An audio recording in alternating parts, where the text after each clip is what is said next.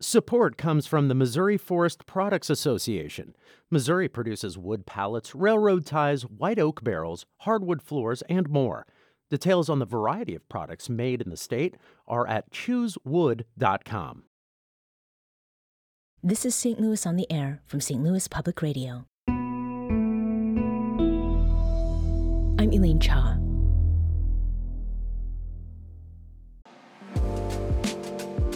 The U.S. Bureau of Labor Statistics projects the employment of speech language pathologists to grow 19% from 2022 to 2032. Yet the number of people entering the field doesn't match that forecasted demand. To help meet that need, St. Louis University is taking its Speech, Language, and Hearing Sciences Scholars Program and launching a rebrand this fall that creates a path for students to complete their bachelor's and master's degrees in speech language pathology in five years instead of the typical six. Here to talk about both current and projected needs around speech language support and what changes have been made to the St. Louis University program beyond time, we welcome Dr. Travis Threats, professor and chair of SLU's Department of Speech, Language, and Hearing Sciences. Hello and welcome. Thank you. Now, let's start sort of with a, um, a setting uh, of the, the scene insofar as diagnoses and uh, disorders go. What is the range uh, when it comes to speech language disorders, Dr. Threats? Uh, the range that speech and language pathologists treat is very wide. First, we'll talk about how wide it is age wise.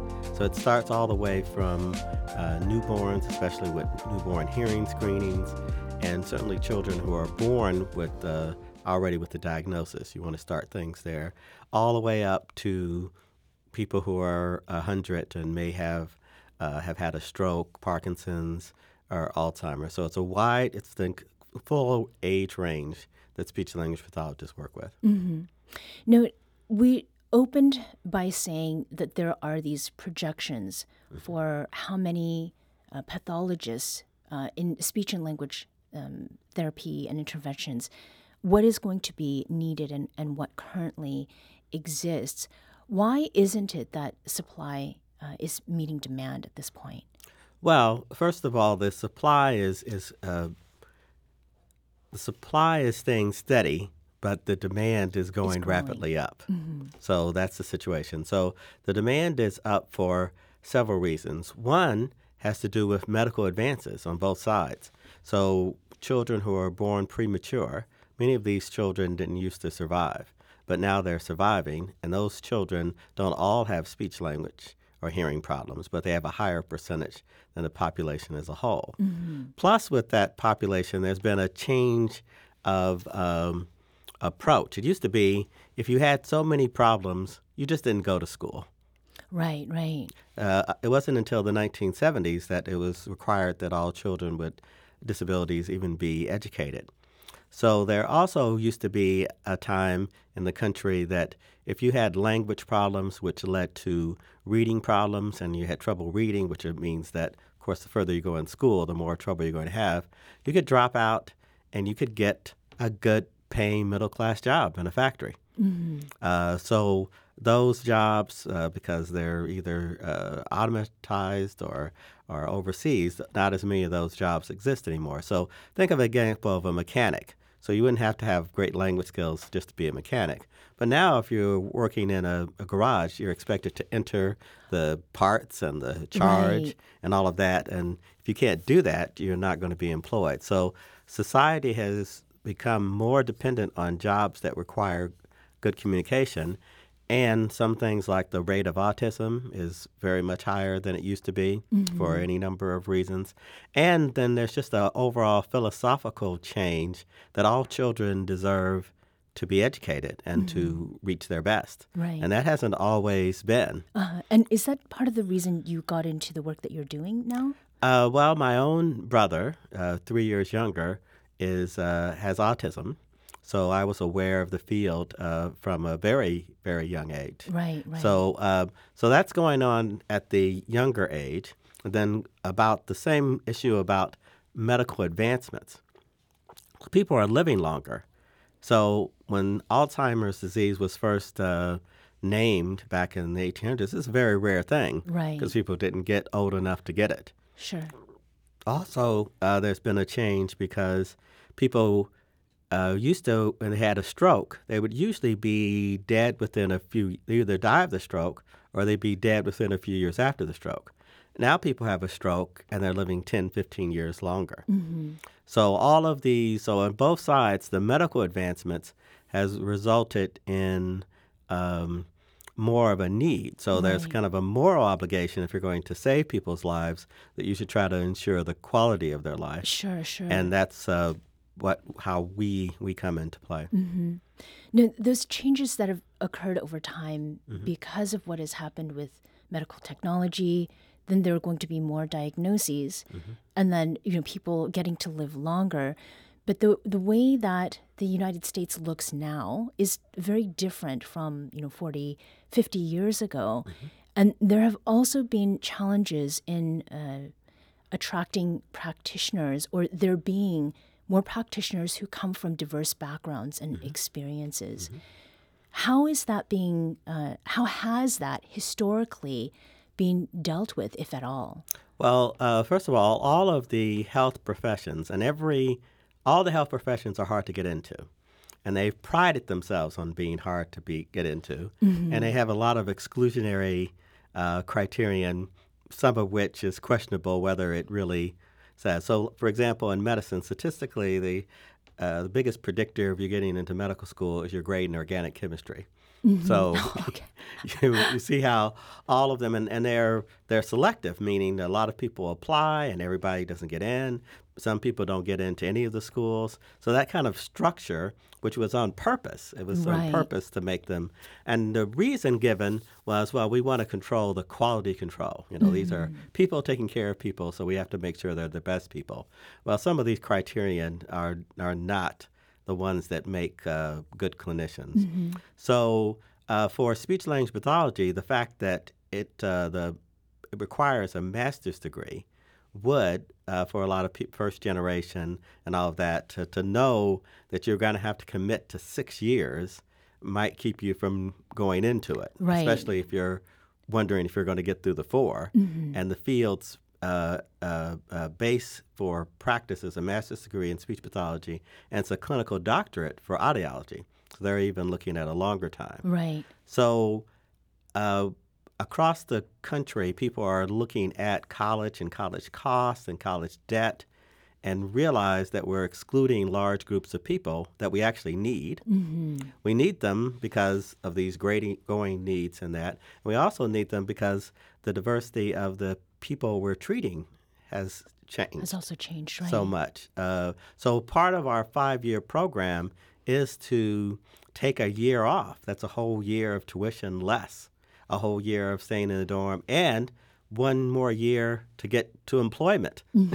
so if you Right, add them together, uh, that's one of the impetuses for us to uh, start this uh, program Program. to help more uh, more different people be able to or or think they're going to be able to do this. to do it right. And speaking of the the length of time um, making the change, I'd like to introduce another voice to this conversation. Uh, someone who's currently pursuing a career in speech language pathology and happens to have had a significant role in SLU's change to uh, moving to the direct admit track, and that is St. Louis University graduate student Lucy Heller. Lucy, welcome to the show. Thank you. So, when Dr. Threats, you were talking about the range of people who would uh, receive speech language uh, pathology services, I think a lot of people sort of think about youth, right? Kids in school. Right. But Lucy, your your decision to to pursue uh, this field is a little bit different. Tell us about that.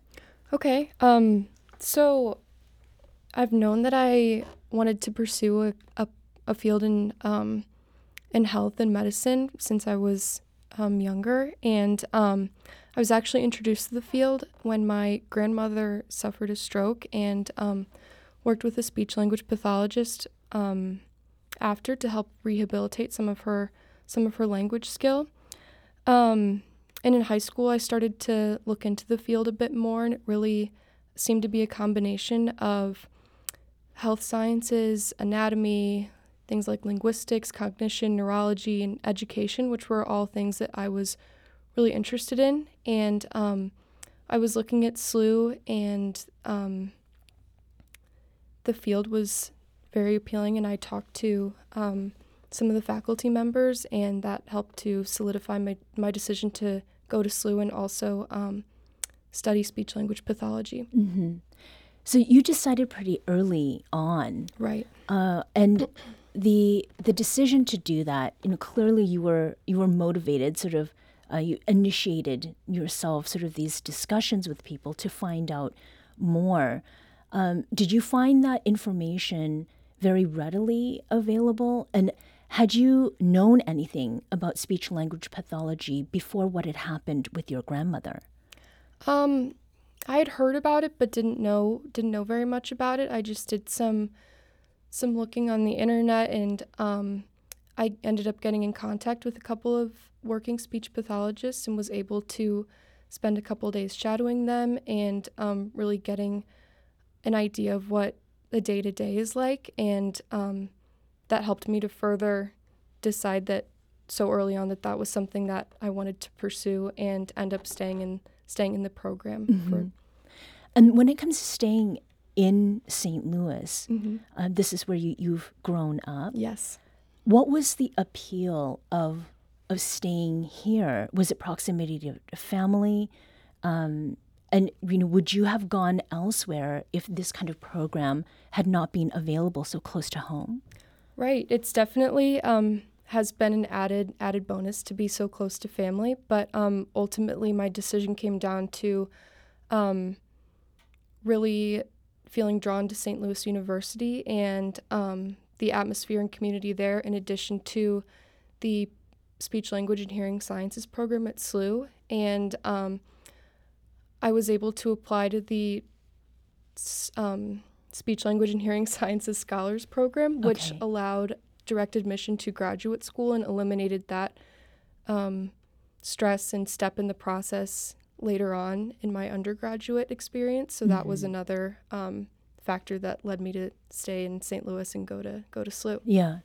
So, what was your role in the change that was made to the the program, uh, the rebranding? Tell us that story. Right. So um, I was able to, because I went to high school in St. Louis, I went to Nerinx Hall, I was able to take some credits um, through SLU as a high school student. And um, during my second year of college, I started to look at my schedule and realized that I could finish my undergraduate degree in three years.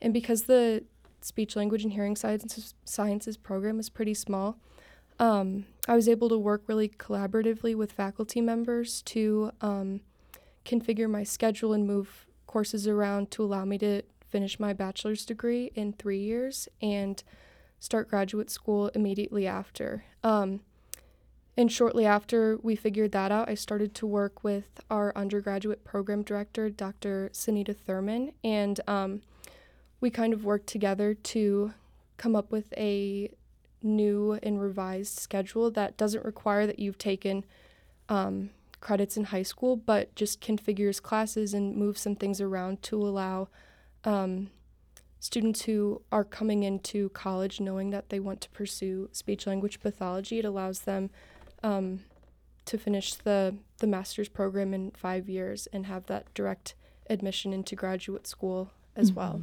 And that is something that the changes will be implemented this starting this coming fall. Right. And I want to uh, emphasize that thing about uh, you know you're going to grad school. So the other stressor is you're going to go through four years of undergrad, and then you got to start applying a bunch of Right. places all over, and maybe you won't get in.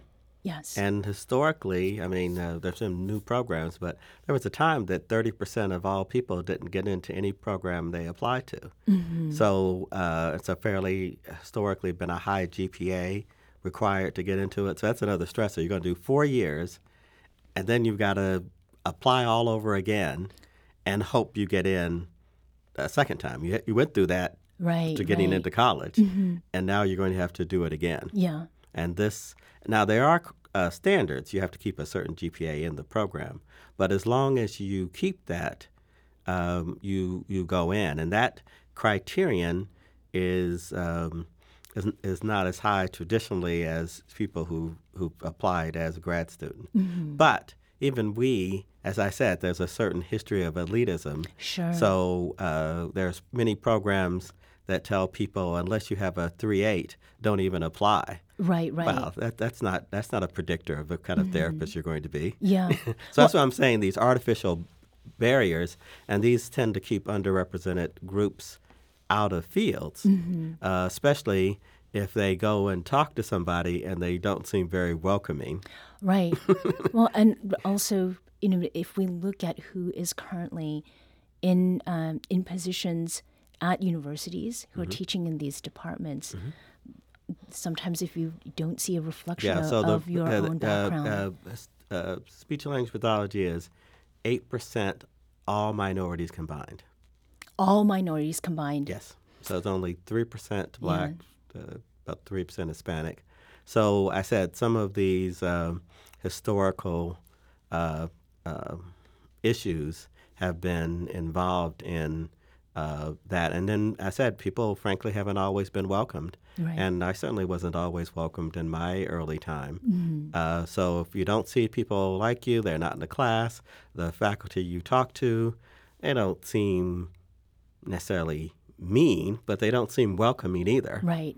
then that will discourage you. So we, uh, even for our graduate admissions, people who come straight through, we look at their entire record. We don't just look at them as a GPA and a GRE score.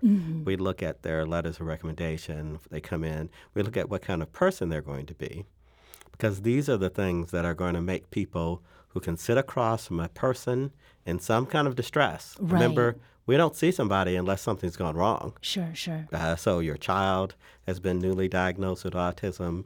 You have Parkinson's disease. Mm-hmm. So everybody we see is in some level of distress. Well, that takes a person to do that, Right. not a GRE score.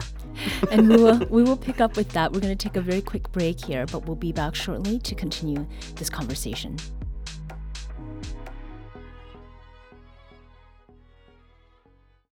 Support comes from Missouri Forest Products Association, committed to sustainable and sound conservation of the state's forests, which support more than 41,000 Missouri jobs, resulting in a $10 billion industry. ChooseWood.com.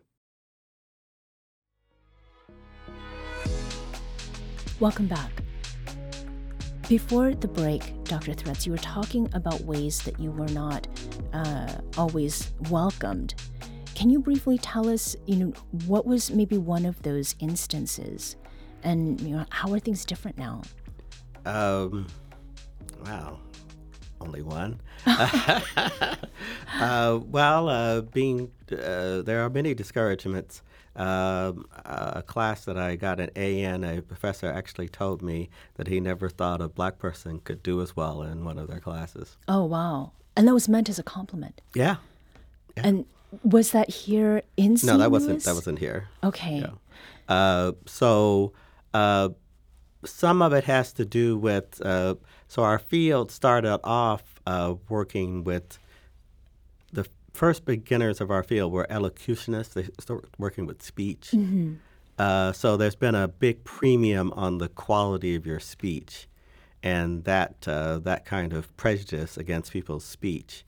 Uh, so, give another example, uh, and up until the 1970s, even for um, for white rural uh, students, um, they would make them go into therapy to get rid of their southern accent before they let them see clients.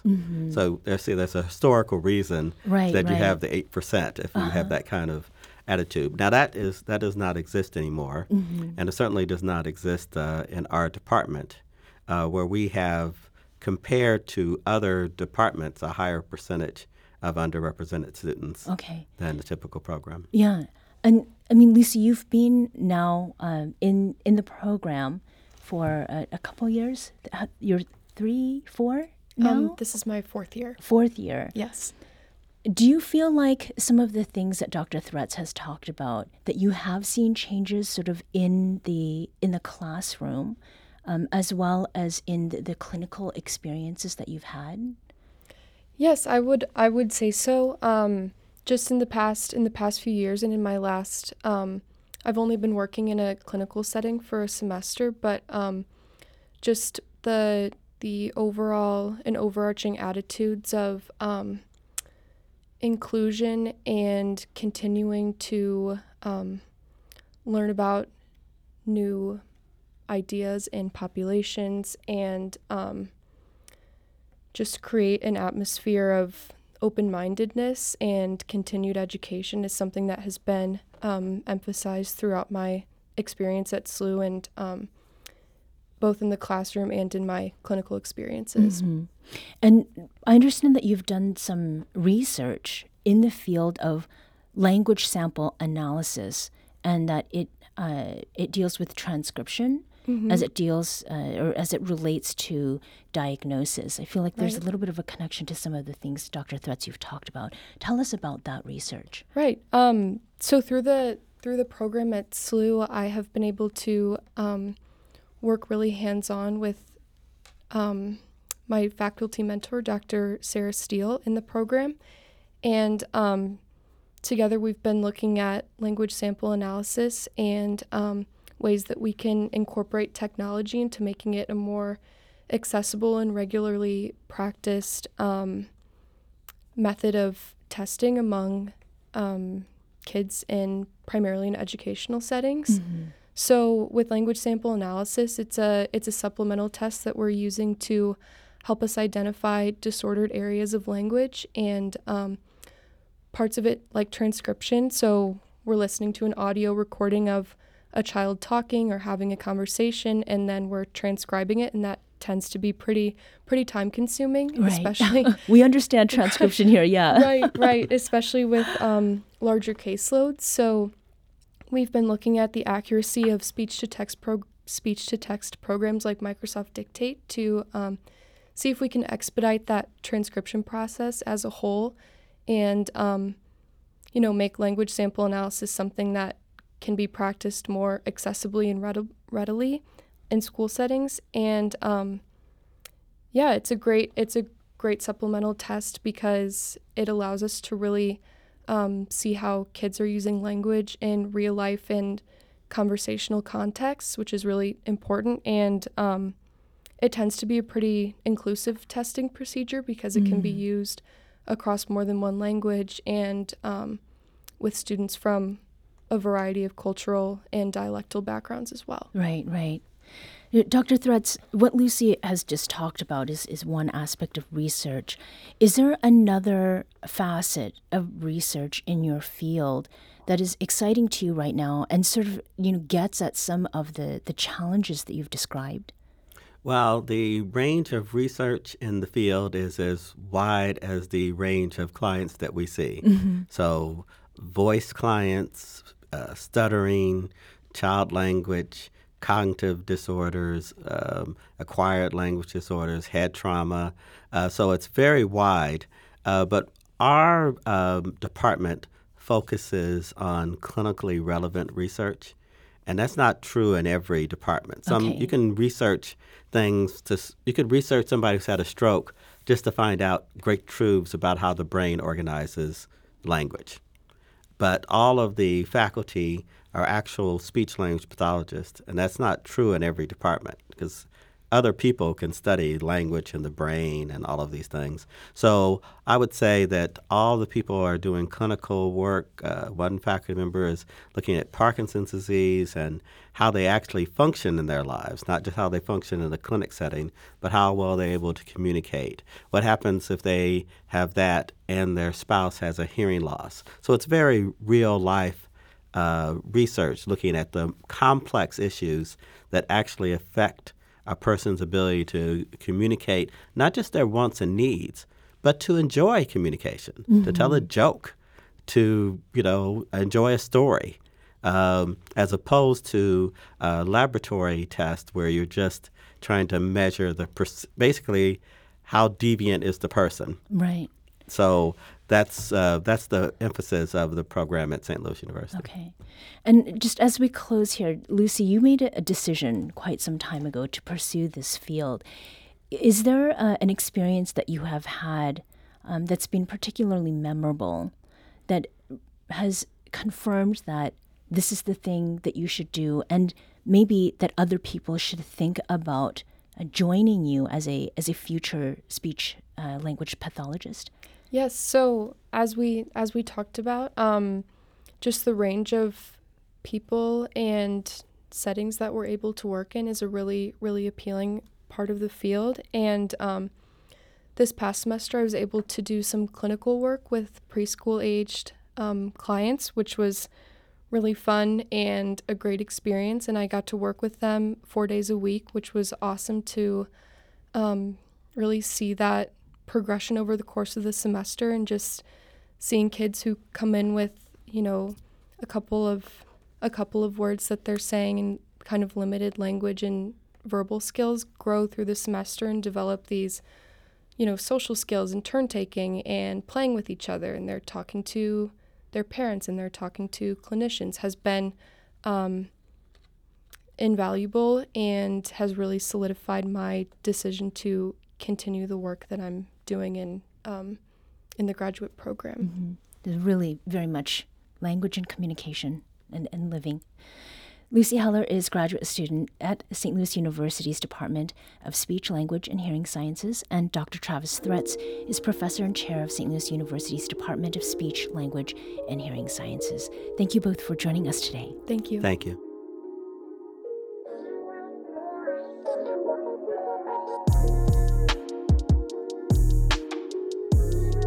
Today's episode was produced by our executive producer, Alex Heuer. Audio engineering and podcast design by Aaron Doerr. St. Louis on the Air is a production of St. Louis Public Radio. Understanding starts here. St. Louis on the Air proudly supports local artists by using music from Life Creative Group. Yourself regularly listening to episodes of St. Louis on the Air? Suggest us to a friend you think might enjoy our conversations.